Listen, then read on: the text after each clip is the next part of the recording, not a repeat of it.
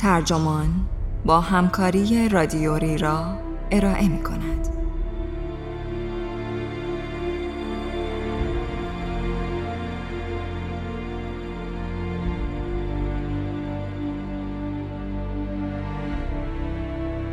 غرب نمرده است تفکراتش در چین و روسیه به حیات خود ادامه می دهند. این عنوان یادداشتی است به قلم جان گری که در جولای 2021 در سایت نیو استیتسمن منتشر شده و ترجمان آن را در بهار 1401 با ترجمه علیرضا شفیعی نسب منتشر کرده است. من مهدی سفری هستم.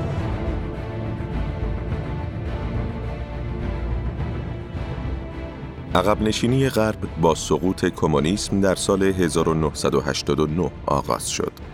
روشنفکران ما سرمست از پیروزی واقع بینی خود را از دست دادند و در تلاش های متعدد برای حک کردن تصویر خود بر پیکری دنیا بعضی از مناطق سوق الجیشی و بسیار مهم جهان را ترک کردند. نتیجه نهایی تلاش این افراد برای صدور نظام حکومتیشان این است که دولتهای غربی نسبت به دوران جنگ سرد ضعیفتر شدهاند و در معرض خطر بیشتری قرار دارند. اما اگر این فضاحت را شکست تفکرات و ارزشهای غربی بدانیم، مرتکب اشتباه فاحشی شده ایم. ایدئولوژی های غربی همچنان بر دنیا حاکمند. در چین، شی جین پینگ سویه ای از ناسیونالیسم تمام ایار را به اجرا گذاشته که به ناسیونالیسم پدید آمده در کشورهای اروپایی در دوران بین دو جنگ جهانی بیشباهت نیست. از سوی ولادیمیر پوتین هم شیوه های لنینیستی را استادانه به کار گرفته تا روسیه تضعیف شده را احیا و به قدرتی جهانی تبدیل کند. تفکرات و پروژه هایی که ریشه در غرب غیر لیبرال دارند همچنان به سیاست جهان سر و شکل می دهند. در عین حال لیبرالیسم غربی هم خودش غیر لیبرال شده که این تصادفی بسیار عجیب است. افول ژئوپلیتیکی غرب از همان دوران بعد از حمله به عراق در سال 2003 مشهود بود و حالا می توان آن را در عقب نشینی نیروهای تحت رهبری آمریکا از افغانستان به شکل محسوسی مشاهده کرد. با زوال تدریجی حکومت و ارتش افغانستان پس از عقب نشینی نیروهای آمریکا، آینده را طالبان و حکومتهای همسایه رقم خواهند زد. همسایگانی که خواه ناخواه به درون این خلع قدرت کشیده شده اند. در سوریه پس از سالها مداخله غرب و مرگ صدها هزار نفر بشار اسد همچنان در مسند قدرت است و روسیه نقشی تعیین کننده در آن دارد.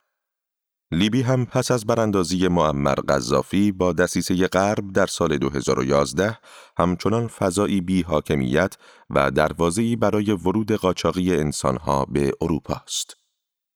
در ماهای اخیر سرعت عقب نشینی غرب افزایش یافته است. دیدار جو بایدن با پوتین در ماه جوان در ژنو چیزی را در اختیار رئیس جمهور روسیه گذاشت که به شدت دنبالش بود. بایدن پذیرفت که خط لوله انتقال گاز نورد استریم دو تکمیل شود و بدین ترتیب روسیه به این قدرت رسید که محموله انرژی را در کشورهای ترانزیت قطع کند. اوکراین بلا تکلیف مانده و لهستان و کشورهای حوزه دریای بالتیک در معرض قدرت فزاینده روسیه قرار گرفتند. توجیه این اتفاق که واقعا چیزی جز یک شکست فاحش ژئوپلیتیکی نیست این است که بر فرض محموله های انرژی آلمان تضمین شوند تا این کشور در عوض حامی تلاش های آمریکا برای مهار چین باشد. اما احتمال اینکه آلمان روابط تجاری خود را با چین به خطر بیاندازد همیشه خیلی کم بوده است. سال گذشته آلمان حدود 100 میلیارد یورو کالا به چین صادر کرد که حدود نیمی از ارزش کل صادرات اتحادیه اروپا به این کشور است. طبق بعضی برآوردها چین بزرگترین بازار صادرات محصولات آلمانی که شده هیچ بیشترین سرعت رشد را هم دارد. سیاست خارجی آلمان را عمدتا عوامل داخلی تعیین می کنند و لابی های صنعتی مراقبند تا پیوندهای تجاری با چین دچار خلل نشود. از نظر افراد با نفوذ حزب سبز، خروج آلمان از انرژی فسیلی و هسته‌ای از هر گونه بهای ژئوپلیتیکی سنگین‌تر است. آنگلا مرکل همراه با امانوئل مکرون رئیس جمهور فرانسه این نکته را صریحا اعلام کرده که برلین خواهان کاهش تنش با روسیه است. آلمان و طبعا اتحادیه اروپا در هر کشمکشی میان قدرت‌های بزرگ احتمالاً کنار خواهد گرفت یعنی بیطرف یا غیر متعهد خواهد ماند در حالی که در عمل در سیطره نفوذ روسیه قرار دارد بریتانیا که پس از برکسیت دیگر در چنبره دیپلماسی اروپا نیست زیر بار این گرایش نمی رود. اما بریتانیا بدون حمایت قدرت‌های بزرگ اروپایی مشخص نیست تا چه حد بتواند کاری فراتر از حفاظت از منافع ملی خود بکند. فروپاشی غرب صرفاً واقعیتی ژئوپلیتیکی نیست. مسئله ای فرهنگی و فکری نیز هست. در کشورهای پیشتاز غربی پیکره های قدرتمندی از نظرات وجود دارد که تمدن خودشان را نیرویی بسیار مخرب به شمار می آورند. در این دیدگاه فرالیبرال که تجلیگاه اصلیش تحصیلات عالی است، ارزش‌های غربی آزادی و رواداری جز سیطره نژادی معنای دیگری ندارند. غرب اگر کماکان به مسابه بلوک تمدنی پا بر جا باشد، باید متلاشی شود. این فرالیبرالیسم را صرفاً یک دیدگاه در میان نقط نظرات متعددی نمی‌دانند که بشود آن را در مباحثه ای آزاد بررسی کرد و به پرسش گرفت. بلکه مانند کیش و آینی شده که در چنبره فشار همتایان و حمایت شدید اهل فن قرار دارد. مروجان این دیدگاه مایلند ورزه هایی همچون الغا را کابوس های برخواسته از ذهن تبزدی راستگرایان بدانند که هیچ مبنایی در واقعیت ندارند. در عین حال معتقدند که عدم توافق تمرین سرکوب است. در مسلک فرالیبرال فقط می‌توان چیزهایی را روا داشت که حقایق ساده، بدیهی و اخلاقا پاک به شمار بیایند. ارزیابی هزینه ها و فواید احتمالی امپراتوری های غربی برای افرادی که تحت سلطهشان بودند کم مانده ممنوع شود. همینطور بررسی مشارکت کشورهای غیر غربی در بردهداری. بعضی از راستگرایان این تنگناهای ایدئولوژیک را با ایدئولوژی تحمیلی حکومتهای کمونیستی مقایسه کردند. تفاوت در این است که در جوامع غربی این محدودیت های دست و پاگیر در راه پژوهش آزاد خود تحمیلی اند. نتیجه می شود اینکه غرب لیبرال بیشتر به موضوعی برای بررسی تاریخی تبدیل می شود تا واقعیتی در دنیای معاصر. کسانی که باور دارند همه انسانها روزی به ارزشهای لیبرال می‌رسند این واقعیت را نادیده می‌گیرند که جوامع غربی به سرعت در حال کنار گذاشتن این ارزشها هستند. قوس تاریخ به مدلی اطلاق می شود که دیگر وجود خارجی ندارد. این بدین معنا نیست که فرالیبرالیسم پیروز شده است. دموکراسی اگر هنوز برقرار باشد محدودیت هایی بر عرف های ایدئولوژیک تحمیل می کند. بازار به رغم تمام افرادهایش گزینه های بدیلی ایجاد می کند. دیدگاه هایی که تکسرگرایی فکری را می پرورند همچنان به قوت خود باقی برخی مانند همین مجله حتی رونق می گیرند.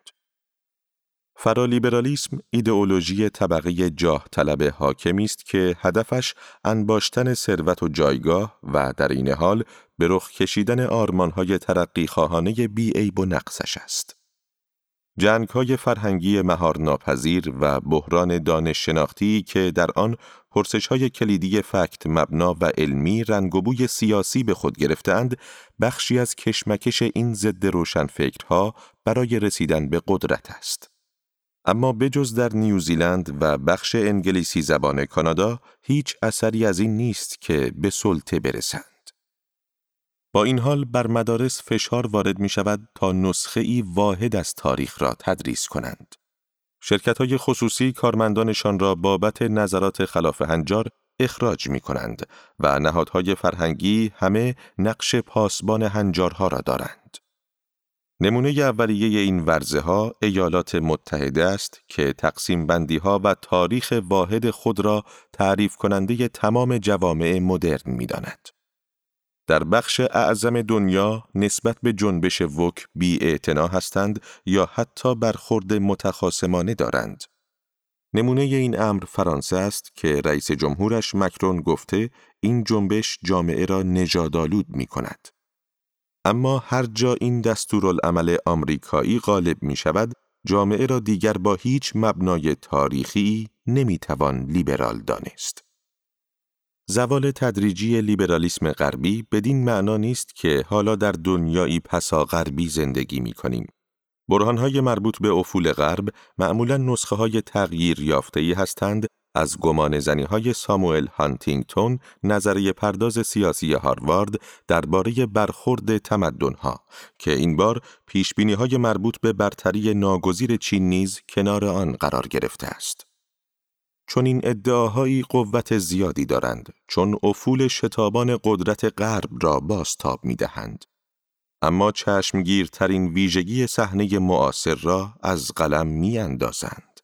ادامه سلطه تفکرات مدرن غربی البته نه تفکرات لیبرال به معنای سنتی آن بلکه ترکیبی از فاشیسم، کمونیسم و ناسیونالیسم تمام ایار هم چین و هم روسیه دشمنان خودخوانده غرب تحت سیطره تفکراتی که از منابع غربی سرچشمه گرفتند. همین نکته را می توان درباره ناسیونالیسم نارندرا مودی در هند و بعضی جنبش های اسلامگرای افراطی نیز گفت. آنچه پیش روی غرب است، نه پیش روی تهدیدآمیز تمدن‌های بیگانه که سایه های تاریک خودش است. تأثیر قوی تفکرات غربی بر رهبری چین را می‌توان در ارجاعات سخنگویان دولتی به توسیدید مورخ یونان باستان مشاهده کرد که امری بسیار رایج بود. به مهمانان غربی اطمینان خاطر می‌دادند که چین قصد ندارد در دام توسیدید بیفتد.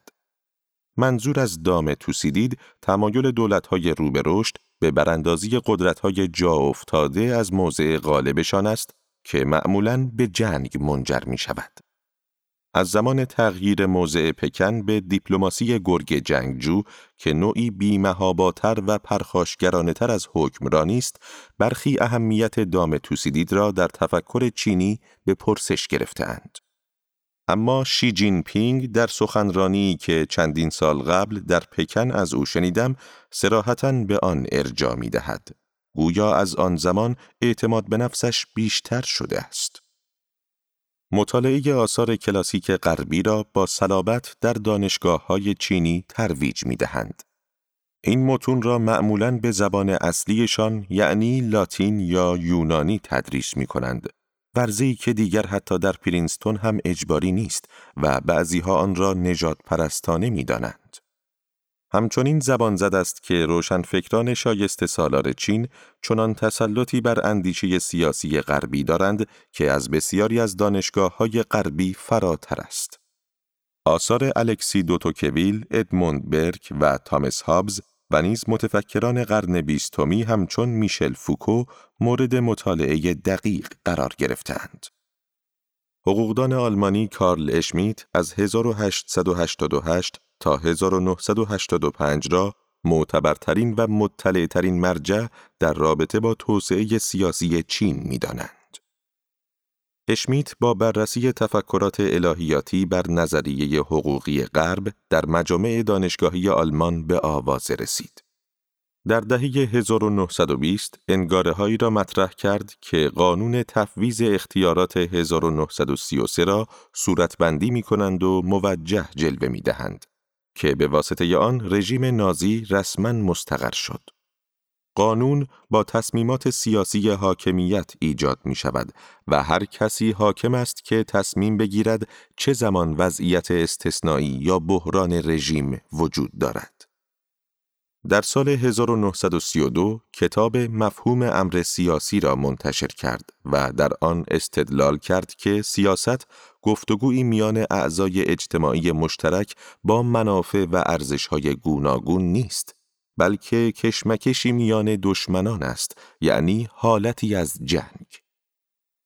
اشمیت چند هفته پس از قدرتگیری حزب نازی به آن پیوست. و با تایید سوزاندن کتابهای نویسندگان یهودی خود را بالا کشید. اما ظاهرا از نظر هم های نازیش آن ارق ضد یهودی لازم را نداشته و چنین بود که در سال 1936 او را متهم به فرصت طلبی و وادار به استعفا از حزب کردند. در پایان جنگ نیروهای متفقین دستگیرش کردند و او یک سال را در زندان گذراند. اشمیت هرگز نظریاتش را پس نگرفت و اتفاقا در دهه های بعدی به تفصیل و تشریح بیشتر آنها پرداخت. نظریه حقوقی اشمیت حرف کاملا تازه‌ای نیست و لزوما ضد لیبرال هم نیست. دیدگاهی مشابه را می توان در آثار هابز یافت. تفاوت در دیدگاهشان نسبت به سیاست و حکومت است. هابز اعتقاد داشت هدف حکومت پاسداری از مردم در برابر خشونت و ناامنی است یعنی موضعی اساساً لیبرال حالان که اشمیت دولت را به پرورش یک پارچگی در میان مردم مکلف می کرد. این جنبه از تفکر اشمیت است که ظاهرا برای رهبران چین بیشترین جذابیت را داشته است.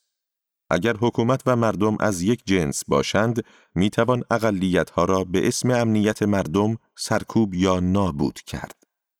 بر اساس این دیدگاه، ادغام اجباری تبتی ها، قزاق ها، و دیگر اقلیت ها در فرهنگ یک پارچه چینی هان ستم نیست، بلکه راهی لازم است برای پاسداری از حکومت در برابر نیروهایی که خواهان نابودیش هستند. تفکرات این حقوقدان آلمانی چارچوب نظری بسیار مناسبی برای مشروعیت بخشی به سرکوبهای فزاینده شی در اختیار می‌گذارند. در سال 2020 چن دوان هونگ استاد حقوق دانشگاه پکن در سخنرانیش در هنگ کنگ اندیشه های اشمیت را مبنای کار خود قرار داد تا از قانون امنیت ملی اخیر حمایت کند و اعلام دارد که اقدام حاکمیت چین در نابودی آزادی های لیبرال در مستعمره سابق انگلستان صرفاً اقدام حکومت برای پاسداری از آینده کشور است. اشمیت چارچوبی برای ناسیونالیسم تمام ایارشی در اختیارش می‌گذارد. بر پای دولت ملت های یک پارچه با ناسیونال سوسیالیسم آغاز نشد بلکه ریشه در انقلاب فرانسه داشت. در اوایل دهه 1790 ژاکوبنها با استفاده از مفهوم ملت توانستند شورشی مردمی در منطقه وانده در غرب فرانسه را سرکوب کنند. این لشکرکشی سرکوبگرانه باعث مرگ بیش از صد هزار نفر شد.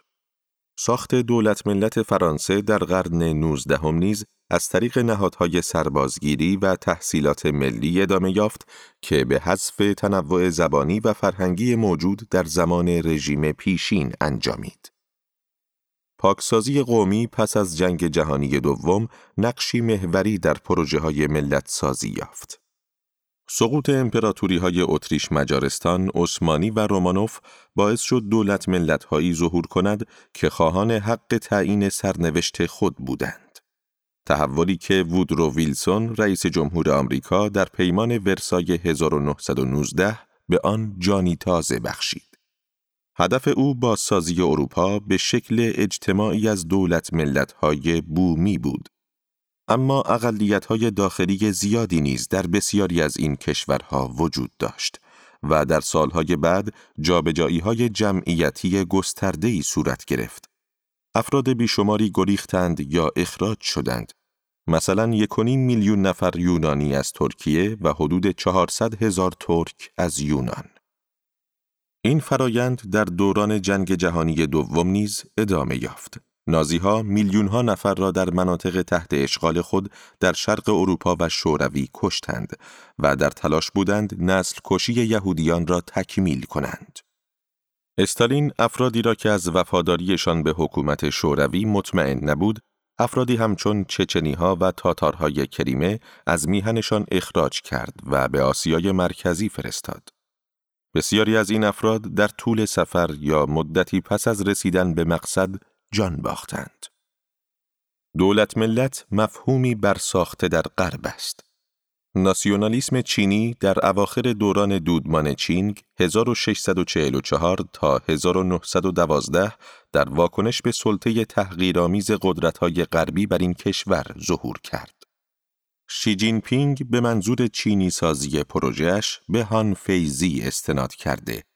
آریستوکرات قرن سوم پیش از میلاد در دوران دودمان هان و مروج مکتب فلسفی قانونگرایی که بر اساس آن قانون ابزاری برای برپایی حکومت مرکزی قدرتمند است. اندیشه اشمیت راه را به سوی تمامیت خواهی هموار می کند، نظیر آنچه در آلمان بین دو جنگ جهانی رخ داد. تمایز میان حکومت‌های اقتدارگرا و تمامیت خواه را امروزه یادگاری از دوران جنگ سرد می‌دانند. اما اتفاقاً نشانگر تمایزی مهم میان رژیم‌های غیر لیبرال است. حکومت‌های اقتدارگرا شیوه های دیکتاتور معابانه دارند اما اهدافشان محدود است. حالان که حکومت‌های تمامیت خواه می‌خواهند جامعه را دگرگون سازند و در ریز و درشت زندگی مردم مداخله کنند. پروس تحت حکومت بیسمارک و اواخر روسیه تزاری در دسته نخست جای می‌گیرند. و آلمان نازی و حکومت شوروی در بیشتر دوران حیاتش جزء دسته دوم به شمار می آیند. چین تحت رهبری شی به سوی دسته تمامیت خواه حرکت کرده است. حکومت چین از طریق حزب کمونیست این کشور که 95 میلیون عضو دارد و یکم ژوئیه امسال صدمین سال روز تأسیسش را جشن گرفت میکوشد حضوری پررنگ در تمام عرصه های جامعه داشته باشد. چین خودش را یک تمدن حکومت بر پایه انگاره های کنفوسیوسی هماهنگی اجتماعی مطرح می کند. شی به ماوزدونگ ادای احترام می کند، همان کسی که بین سالهای 1949 تا عواست دهه 1970 تمدن چین را به ورطه تباهی کشاند تا آرمان شهر زشت مشرق زمینیش را بسازد. حرکت به سوی رژیم اقتدارگرای دست و پابسته تر که ظاهرا در دوران دنگ شیاوپینگ رهبر جمهوری خلق از 1978 تا 1989 در جریان بود وارونه شده و تمامیت خواهی جانی دوباره گرفته است. چین محل آزمایشی در ملت سازی تحمیلی است که نزدیکترین قیاس تاریخیش را می‌توان در اروپای میان دو جنگ جهانی یافت. روسیه پوتین و چین شیرا معمولا حکومتهای مشابهی می دانند. این باور بی مبنا نیست چون هر دو محمل پروژه های غربی لنین همیشه باور داشت که سلطه بلشویک دنبال روی سنت ژاکوبن در عصر روشنگری اروپا است. از زمان تأسیس حکومت شوروی در سال 1917 یکی از شاخصه های اصلیش نوعی وحشت پداگوژیک بود. حتی در شکاف چینی شوروی در دهه 1960 ماو همچنان از مدل غربی سازی شوروی الگو برداری می کرد. اما امروزه روسیه و چین تفاوتهایی اساسی دارند. روسیه تحت رهبری پوتین رژیمی اقتدارگراست که در آن حکومت به رغم تمام خشونتش ضعیف است. تکیهگاه آن سرویس های اطلاعاتی شوروی سابق است اما بخش از این سرویس ها نیمه خصوصی شده اند و بعضی ها همکاری های پشت پرده ای با جرائم سازمان یافته دارند. ارتش های نامنظم خصوصی در کشورهای همسایه روسیه و دیگر مناطق تعارض جهانی فعالیت دارند. اقتدار پوتین در کرملین ظاهراً بلا منازع است اما این اقتدار را با رضایت پنهان اولیگارش ها به اجرا می گذارد که البته آنها نیز به نوبه خود به حمایت او وابسته اند. نشانه هایی از زوال در این رژیم وجود دارد. یکی از مراحل پیشین پوتینیسم که در آن جمعیت از طریق تکنیک های رسانه‌ای پست مدرن و مدیریت بی کنترل می شد، حالا جای خود را به مرحله ای داده که بیشتر متکی به تهدید زورمندانه است.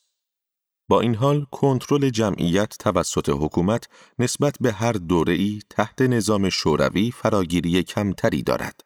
نظامی که با اصلاحات لیبرال گرباچوف از عواست دهه 1980 رو به سوی هرج و مرج نهاد. در سال 2017 کرملین حاضر نشد صدمین سالگرد انقلاب روسیه را جشن بگیرد و از پوتین نقل شد مگر چه بوده که جشنش را بگیریم. دیدگاه های بعضی از روزهای طرفدار رژیم مبنی بر اینکه پوتین نتیجه علنی نظام شوروی اساساً رهبری ضد کمونیست است چندان هم بی اساس نیست.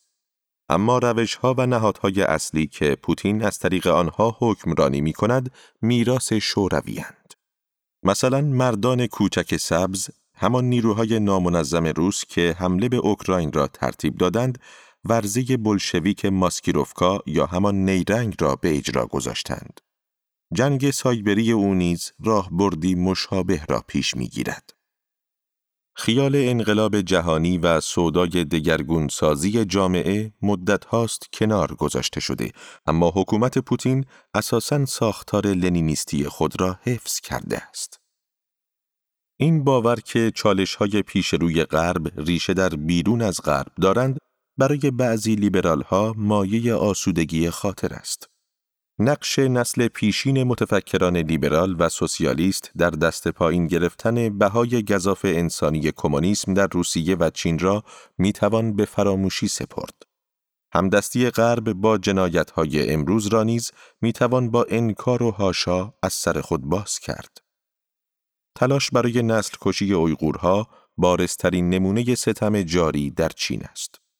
حبس آنها در اردوگاه های کار اجباری، تخریب مساجد و گورستانهایشان، اعزام اجباریشان برای کار در کارخانه ها که بعضی هایش بر اساس گزارش ها در زنجیره تأمین برندهای غربی قرار دارند، تجاوز به زنان، عقیم سازی و سقط ناخواسته همه جنایت علیه بشریتند. اما هر کارزاری علیه آنها خیلی زود با قدرت اقتصادی چین روبرو می شود. قدرتی که می‌تواند ضربه مهلکی بزند به آن بازار جهانی که غرب آن را ساخته و حالا بهش وابسته است. به رغم اینکه مشکلات اویغورها در جلسات بین المللی مطرح می شود، کمتر کسی از آنها حمایت می کند. در اکثر کشورهای مسلمان که خیلی هایشان بدهکار چین هستند، پاسخ فریادخواهی اویغورها فقط سکوت است. دنیایی که در آن فرالیبرالیسم رابطه دوستانه ای با بازگشت بردهداری دارد چه بسا مرحله بعدی در انقلاب اجتماعی باشد. اویغورها مورد جفای تاریخ قرار گرفتند. سرکوب اقلیت ها در چین از این جهت شایسته مطالعه است که یکی از روایت های تسلی بخش لیبرال را تخریب می کند اینکه دنیای مدرن بر پایه نوآوری های علمی و فناورانه بنا شده و جامعه ای باز می طلبد. دیکتاتوری هم غلط است و هم ناکارآمد و بی سمر. فقط جوامع لیبرال آینده ای بلند مدت دارند. چین به این افسانه پشت پا زده است در دوران پس از ماو رژیمی دیکتاتوری کنترل بزرگترین و سریعترین فرایند تولید ثروت در تاریخ را در دست داشت. تغییر از حکومت اقتدارگرا به حکومت تمامیت خواه تحت رهبری شی شاید باعث کند شدن سرعت نوآوری شود. نشانه هایی از وقوع این امر امروز قابل رؤیت است. اما نیروهای جبرانی در غرب هنوز هم می توانند موضع دست بالا را در اختیار چین بگذارند. در کالیفرنیا پیشنهاداتی مطرح شده و تحت بررسی قرار گرفته مبنی بر اینکه حسابان در دبیرستانها تدریس نشود. در کانادا برنامه منصفانه تدریس ریاضی که در اونتاریو مطرح شد بران است که ریاضیات می تواند سوبژکتیو باشد. در دورانی که رقابت ژئوپلیتیک شدیدی در حوزه علم و فناوری وجود دارد، این گونه واسازی های آموزش و پرورش اصلا نوید بخش نیست. در این مقطع مشخص نیست روشن فکران غربی توانایی استدلال ورزی راه بردی دارند یا نه. خیلی از سیاست های کلیدیشان ماهیتی اجرایی دارند. طرحهای دستیابی به صفر خالص دیوکسید کربن بسیار هزینه برند و نمی توانند جلوی گرمایش شتابان جهانی را بگیرند. این هزینه های گذاف بهتر است خرج سازگاری با تغییر ناگهانی اقلیم شوند که همین حالا هم در جریان است. اما این کار مستلزم تفکر واقع بینانه است که اندیش سازان غربی با آن مخالفند و آن را تجلی شکست پذیری و حتی غیر اخلاقی می دانند. جهانبینی که در دوران مدرن به جان بعضی از روشنفکران غربی افتاد و در دنیای پس از جنگ سرد غالب شد در حال فروپاشی است. داستانهایی که نشان می دهد بشریت در حال تکامل به سوی ارزشهای لیبرال است تقلیدهای خندهداری از روایتهای دینی هند.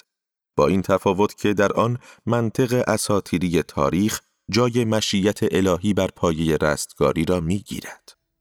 اگر این استوره کنار گذاشته شود، آنگاه می توان به وضوح دید که سبک زندگی لیبرال چیزی جز تصادفی تاریخی نیست.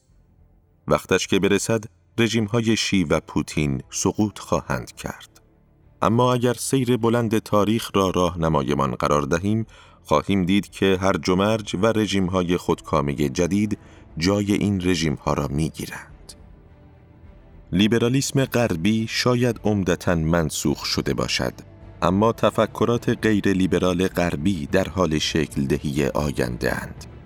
غرب نمرده بلکه در حکومتهای تیرانی که حالا تهدیدش می کنند به حیات خود ادامه می دهد.